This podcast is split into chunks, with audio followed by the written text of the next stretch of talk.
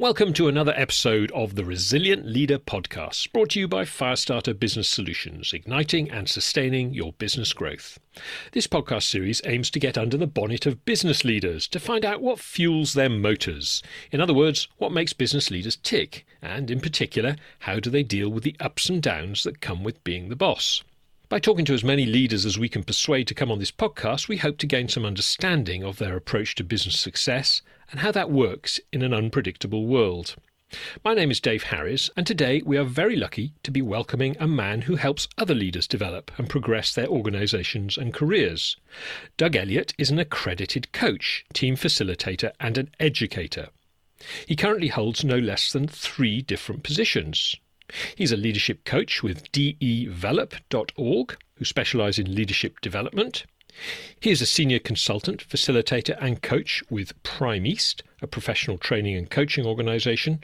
And as if that weren't enough to keep him busy, he's also a guest lecturer in education and learning theory at York St John University. So, Doug, that's quite a CV. Thank you very much for joining us on the podcast. Before we get into the business of leadership and resilience and that sort of thing, perhaps you could just kind of summarize what it is you get up to. What gets you out of bed in the morning? That would be great. Yeah, well, uh, the thing that really motivates me is helping other people. And uh, throughout my career, um, that's been the focus of, of, what I've done. I've always been fairly values driven. Uh, I've always wanted to make a difference. I've always wanted to have impact. And, and what I found as my career developed was that the way to uh, maximize my impact was really to work through other people and grow that network and, and help them be better, help them be more efficient, help them be more effective, help them to consider things perhaps from a different perspective, and hopefully to change some of their behaviors, which then uh, drives their performance. Now, I know, you know, before you became a, a, a leadership coach, a consultant, an educator, you were a head teacher uh, at some pretty big schools. And I've always thought that that must be one of the toughest leadership roles that you can kind of take on. I mean, there are so many competing things sort of vying for your attention there. Obviously, the staff in the normal way, you've got your team under you and your senior team and the rest of the team, but then you've got you've got thousands of pupils to worry about as well, and then above you, you've probably got the Department of Education hounding you and that sort of thing. So, I would have thought that resilience would be pretty important in a head teacher. Yeah, absolutely. It was one of the key skills. And um, look, I always said that I wanted to be the head teacher. You know, I, I, I, decided that I wanted to be a head teacher fairly early on in my career, partly because I observed other head teachers who at that time were much more senior than me, and, and I didn't always think that they were getting it right.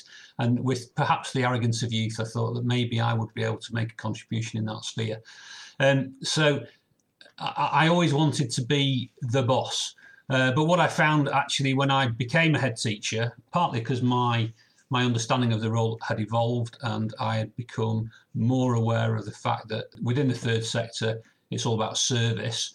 Um, I actually found that I had more bosses as a head teacher than I ever had previously. So um, I was accountable to the local authority the National Schools Commissioner. I worked for a, a multi academy trust, so there was an executive board, there was a local board, there were the union reps. Then, on top of that, of course, there were, there were parents and students uh, and colleagues who were my direct reports as well. So it was a, a multifaceted role, uh, which was very much like plate spinning, trying to work with and negotiate and uh, broker agreements between all of these disparate and diverse um, stakeholder groups. Yeah, and, and, and, it, and it was a challenge and it was pressured, and uh, there were times where uh, it felt like I was the meat in the sandwich, to, to use a phrase of one of my former colleagues. So I think you've just uh, you've just very nicely backed up exactly what I what I was trying to say, which is that it's got to be one of the toughest roles around. So you're you're obviously pretty well qualified for, for this podcast, not only having done that, but also now helping others to, to lead. So tell me about your your view of resilience. I mean, obviously we've you've already said that yes, it's very important for a head teacher, but in leadership in general, do you think resilience is a is a very necessary skill even in normal times?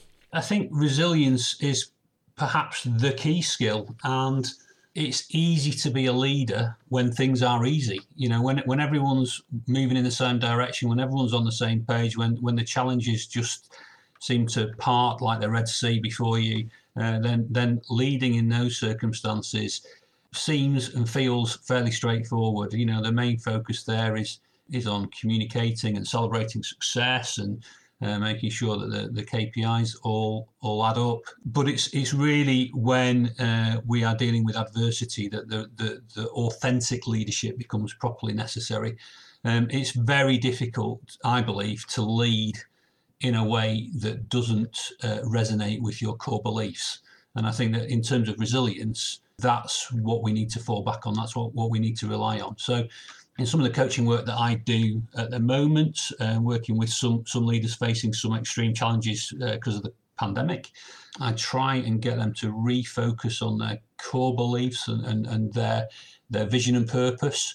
Um, we can always talk about structures and engagement from an OD point of view, but uh, actually, if we can get the purpose and the vision correct and shared properly, then people always manage, in my experience, to find the resilience to keep working towards that vision um, as long as as long as it's properly aligned with their purpose. So you mentioned the the current uh, crisis then, and I, so I wonder whether you could tell me what you think have been the particular challenges of this crisis for business leaders, and and how they and indeed you have responded uh, to those challenges.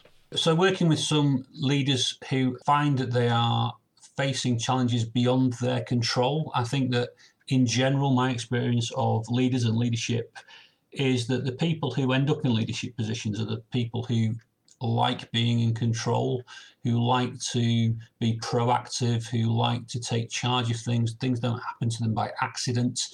Um, and one of the biggest challenges for leaders currently is accepting um, that there are elements of this that are beyond their control. We all talk a lot about pivoting and and reframing business and finding new uh, income uh, revenue streams and all that sort of stuff. But but fundamentally, there are some leaders that I'm working with currently who who cannot just pivot their entire business in a new way because of what their business is and what their business does, and they are finding it extremely tough. I'm thinking of some specific examples, but they are they are working within within a global uh, marketplace, and that becomes very difficult because of travel restrictions, or they're working within a specific sector um, where, because of the restrictions on people's movements, the market has just disappeared. So there are some real challenges for those people leading rounds of redundancy. You know, that's something I had to do as a head teacher. Um, so it's something I have a, a, a, lot of empathy with. I, I took a one, one of the schools where I was a leader um, and delivered 1.4 million annual savings out of a 5.2 million annual budget. You know, it was a fairly painful process, um, and I know that there are a lot of businesses going through that at the moment. And sometimes those leaders, in terms of preserving their own resilience, just need to talk things through, and they need to be able to sound things out in a in a way with me that they can't do with other people within the organization because everyone within the organization is very aware of the the potential pitfalls that are facing all of them.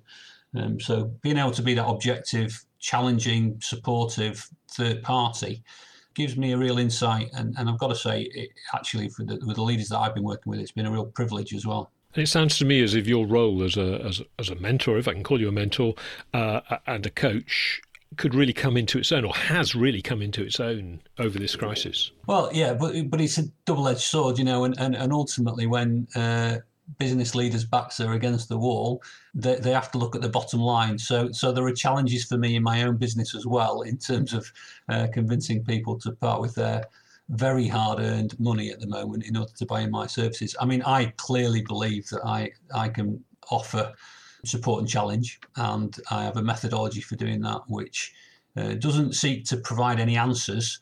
Um, so I, I, do see myself more as a coach than a mentor. But the, the leaders that I work with spend so much time, so much energy, you know, almost every waking minute, and for some of them, even dream time as well, thinking about the problems that they are facing. I couldn't possibly, in a one hour consultation, come in and understand to the same depth what they understand about their business and their context and their situation. What I can do, though, is to help them take a step back from it and view it in a more productive and rational and effective way. And I think that's very much the skill sets uh, that I developed as a head. and I'm now applying in a, in broader sectors. You you mentioned there some of the, the challenges you face in your business. People are you know, perhaps less willing to uh, to spend money on things outside the business at the moment for understandable reasons. So clearly, that as you say, there have been challenges for you as well. So how have you dealt with that? And has the period over the last six or seven months taught you anything? Has it made you change your mind about any aspect of your business philosophy, or has it just confirmed what you already knew? I don't think it's changed my mind about my philosophy, um, but it has changed my mind in terms of the way that I approach some some pipeline management on a practical day-to-day basis. So. Um, my purpose and my vision, absolutely, you know, as I was discussing before, that, that remains true to my core values. That that hasn't changed because of the crisis, and I think that I've faced many crises throughout my career, often instigated by Ofsted, I've got to say, well, that's another story. So, so for me, this is uh, just another crisis, and, and I, I, don't mean to downplay it or belittle it anyway. I know that it's creating uh, huge issues for for a lot of people. But the reality is that that crisis management, staying calm, thinking about things rationally, is a is a key part of, of what leaders do, uh, good leaders anyway. So uh, in, in, terms of the practicalities of, of it, uh, the things that I'm doing differently are targeting different sectors. So, uh, although it emotionally feels to me like a slightly retrograde step, is I am actually doing more work in education, delivering uh, online training courses. Um, still focused around leadership development, but but very very much targeting the education sector you know, just to keep my business moving forwards. But it's still using the same skills, it's still using the same methodology, it's just applying it within an area which, because it's publicly funded and because it's a national priority, hasn't been hit in any way by the COVID crisis. Of course, the reality is education is hit with a with an ongoing funding crisis year on year.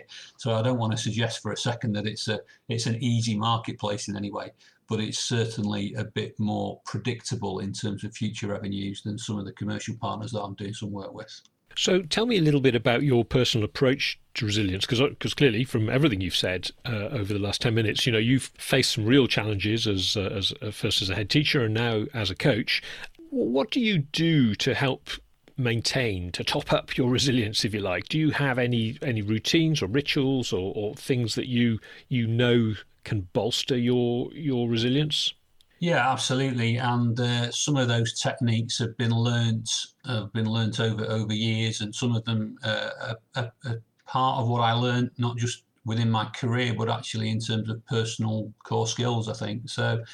Uh, as a, as a younger man, I was very much into the outdoors and have been mountaineering across the world uh, in the Alps, European Alps. Been climbing in Japan, in America, been to Canada a few times, and um, what the outdoors has taught me about resilience is is pretty significant. I hesitate to tell this story almost, but it's it's one that my my own kids have heard many times. Fourteen hours into a, a day in in the Alps, and you've just missed the last cable car down.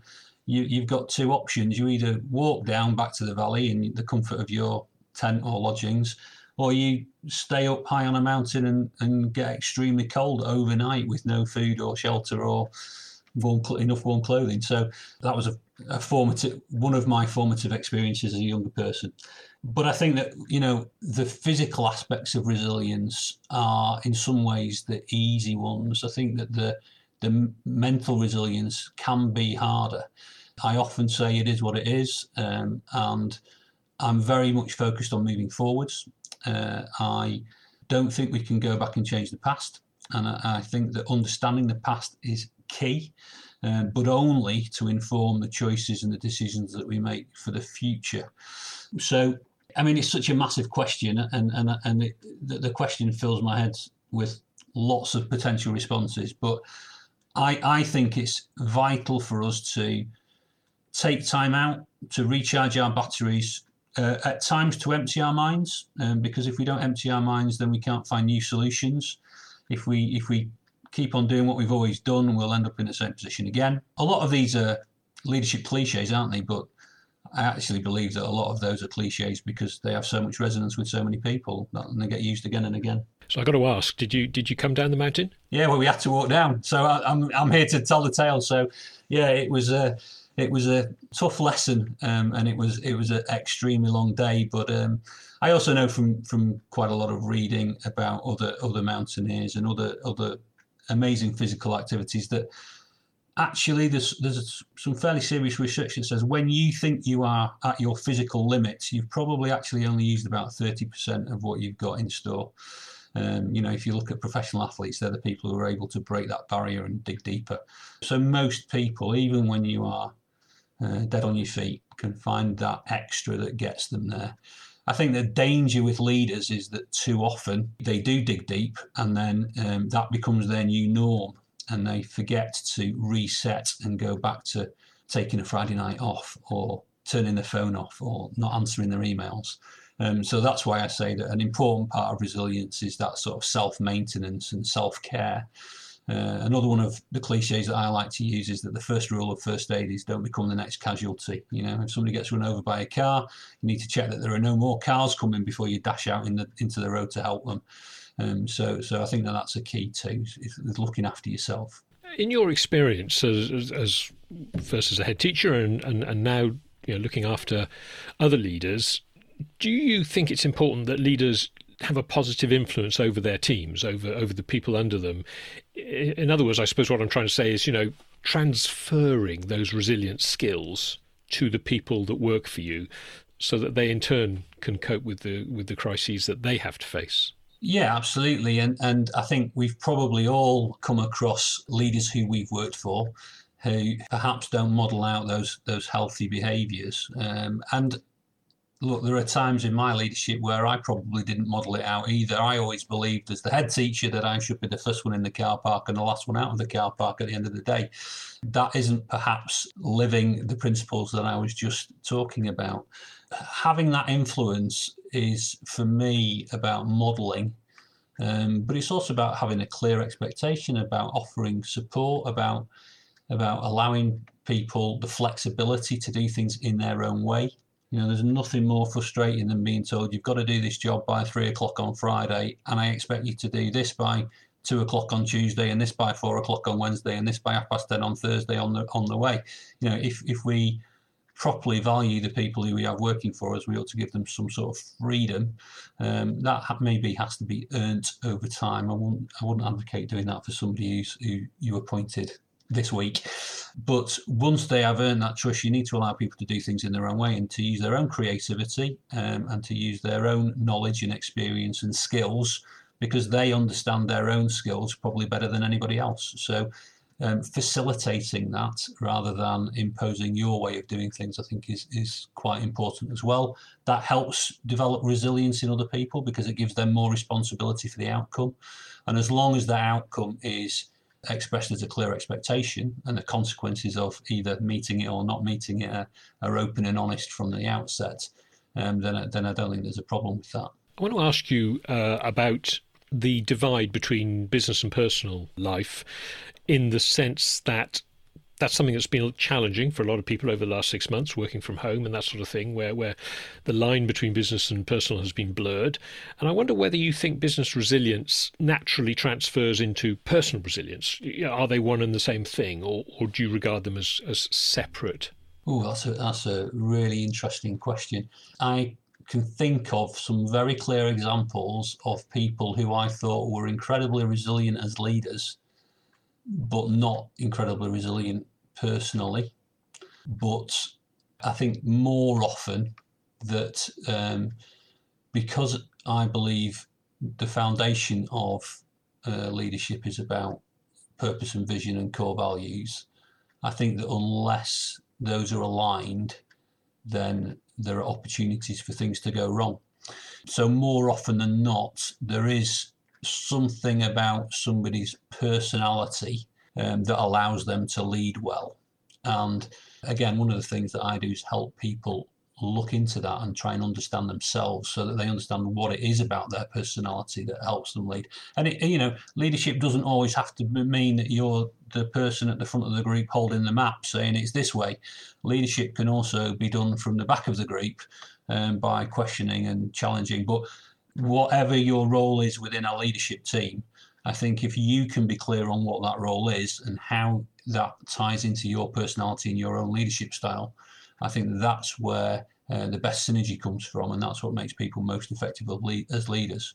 So, in terms of the the personal um, stuff, sometimes it's it's hard, isn't it? Because because well, I don't know many people who who sit down and write a mission statement for their personal lives, but I think we all probably have one. We just don't choose to express it that clearly all the time.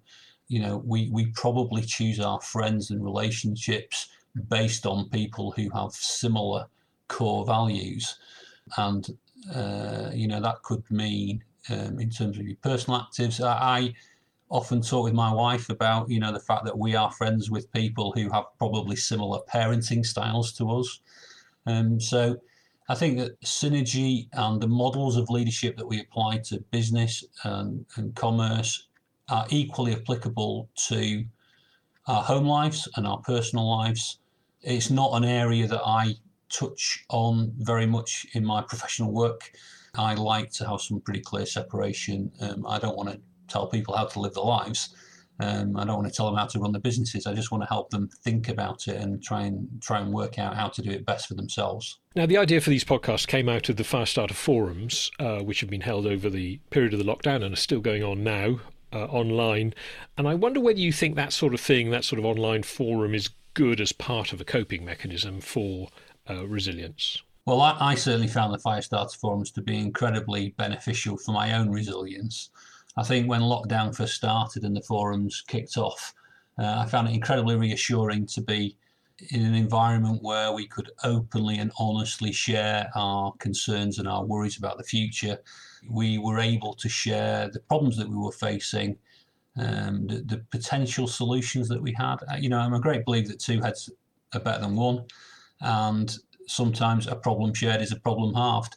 And I think that Firestarter Forum absolutely uh, helped me deal with that. It gave me um, some fresh ideas about pivoting. It made me challenge my own thinking about my target markets.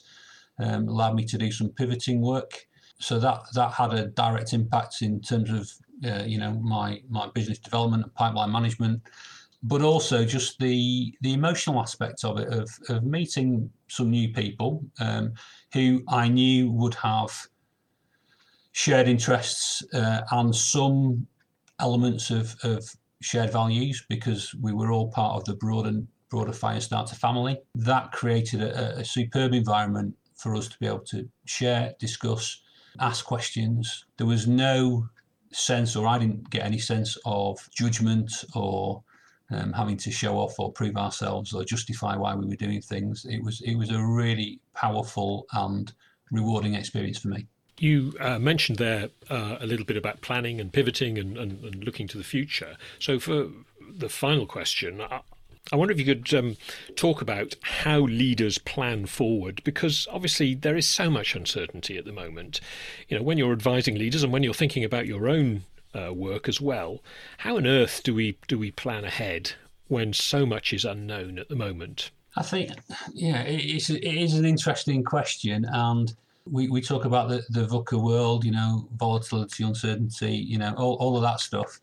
If we get our core leadership behaviours right, I think that the uncertainty is something that we can deal with culturally. And I think that, you know, having a broad, diverse leadership culture within an organization where different opinions, different ideas are, are, are, aired and can be expressed and can be talked through. That allows organizations to be responsive and reactive, to pivot quickly if they need to, to but also to make sure that there is there is a balance um, so that the things can't be overturned or upset on a on a short term basis. Um, moving forwards, I think that we should always and this comes back to resilience again. I think we should always be looking for opportunities. Every challenge can be an opportunity. It can be an opportunity to do something different. It can be an opportunity to do something new. That can sound a little trite, and I, I, I don't want to, again, I don't want to underestimate any of the difficulties that people are facing commercially or personally at the moment. Um, but working from home, for example, is a is a fantastic opportunity for many people. Some people struggle with it. Some people, um, depending on their personality types, maybe would prefer to be in the office. Some people like that separation between home and work, but other people see the opportunity in reducing their windscreen time, um, in reducing their carbon footprint, in gaining new technology skills where they can do meetings, Zoom meetings, podcasts, even um, to communicate what they want to communicate. And I think that there are opportunities um, and holding on to that hope that we can find the opportunities in the, in, in the darkest times is something that helps resilience and, and helps us move forward. Because if we only focus on the negatives and the things that we've lost then the world at the moment looks like a pretty dark place.